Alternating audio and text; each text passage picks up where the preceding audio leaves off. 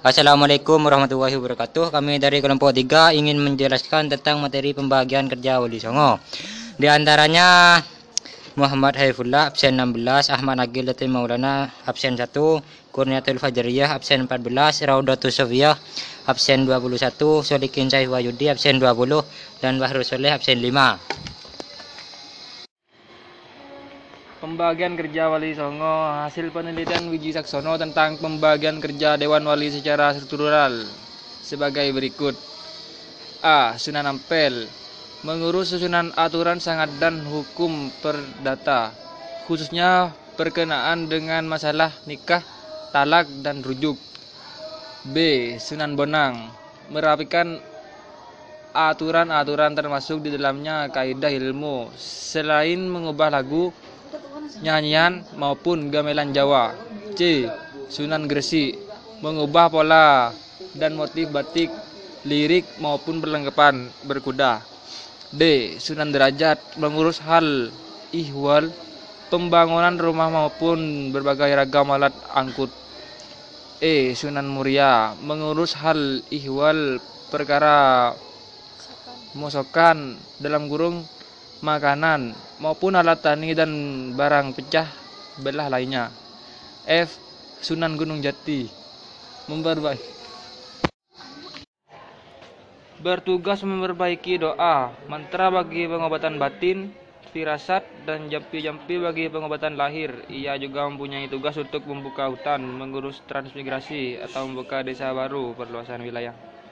G. Sunan Giri bertugas mengubah perhitungan bulan, tahun, windu, lalu menyusun dan merapikan segala perundang-undangan kerajaan, termasuk urusan perkot perkotelernya.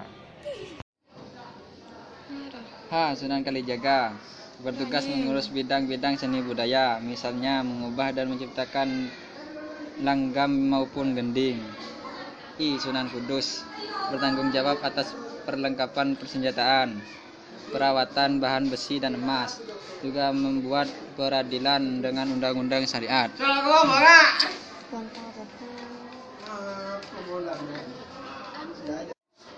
Empat, strategi dakwah Wali Songo. Strategi dakwah Wali Songo dalam berdakwah ada, ada tiga macam, yaitu sebagai berikut.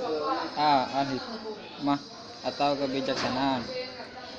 Al-hikmah merupakan kemampuan dan ketetapan dai dalam memilih, memilah dan menyelaraskan teknik dakwah dengan kondisi objektif mat'u atau objek dakwah. B. Al-mu'izha al-hasanah atau nasihat yang baik. Memberi nasihat dengan kata-kata yang masuk ke dalam kalbu dengan penuh kasih sayang dan ke dalam perasaan dengan penuh kelembutan. C. Al-mujadalah billati ya ahsan. Atau ber, berbantah-bantah dengan jalan sebaik-baiknya. Tukar pendapat yang dilakukan oleh dua pihak secara sinergis antara satu dan lainnya. Saling menghargai dan menghormati pendapat keduanya. Berpegang kepada kebenaran mengakui kebenaran pihak lain dan ikhlas menerima hukuman kebenaran tersebut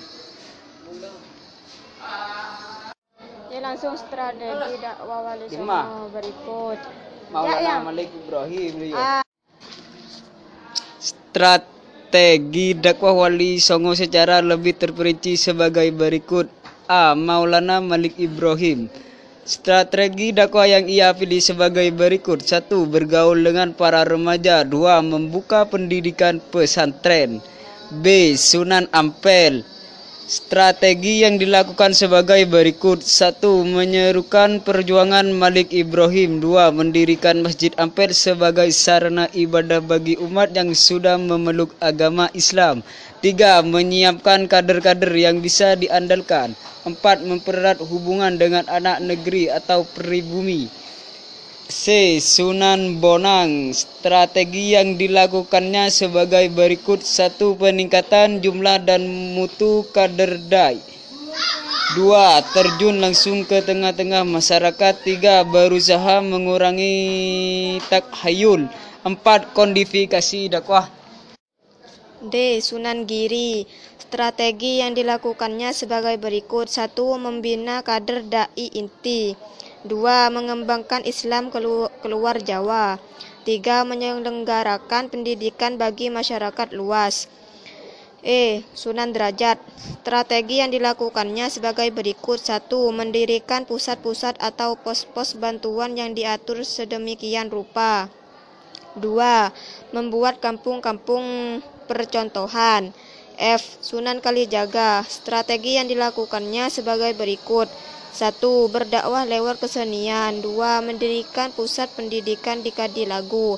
G. Sunan Kudus Strategi dakwah yang dilakukannya sebagai berikut. satu Mendakwah lewat kesenian. dua Mendirikan Masjid Kudus.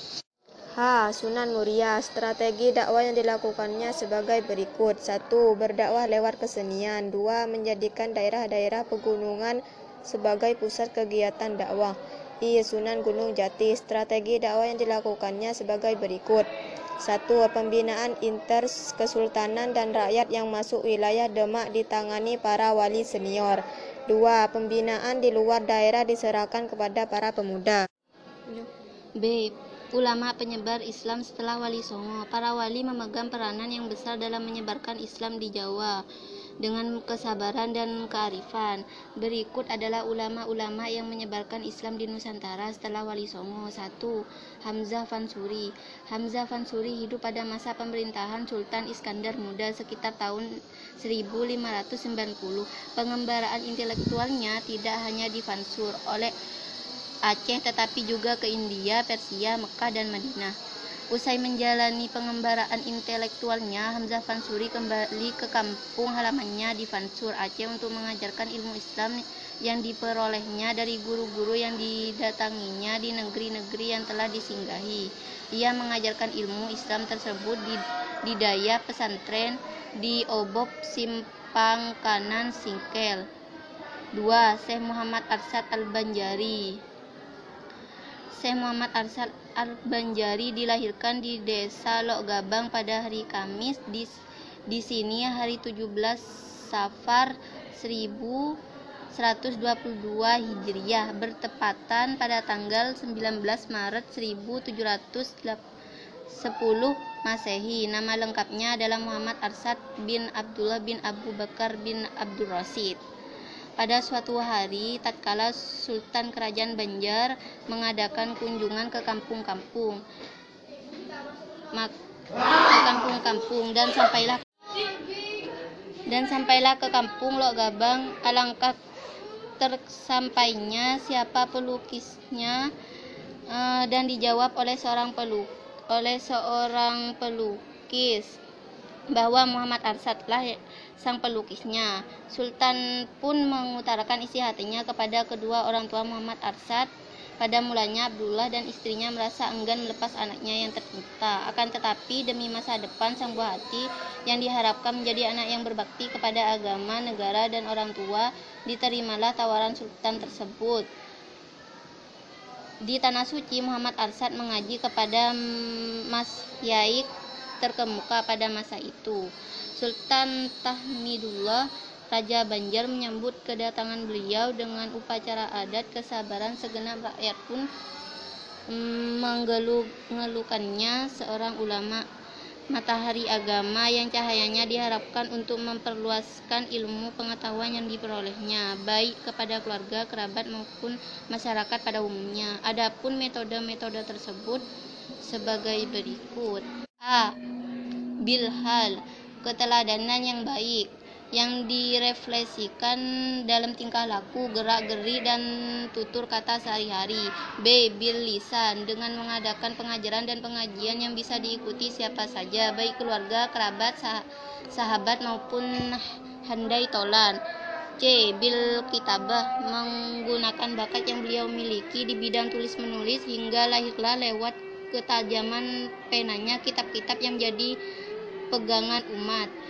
Setelah 40 tahun pengembang, peng, mengembangkan dan menyiarkan Islam di wilayah Kerajaan Banjar pada hari Selasa 6 Syawal eh, 1227 Hijriah atau 1812 Masehi Allah SWT Subhanahu wa taala memanggil Syekh Muhammad Arsad ke kehadiratnya. Usia beliau 105 tahun dan dimakamkan di desa Kalampayan sehingga beliau juga dikenal dengan sebutan Datuk Kalampayan. Sekian dari kelompok kami. Assalamualaikum warahmatullahi wabarakatuh.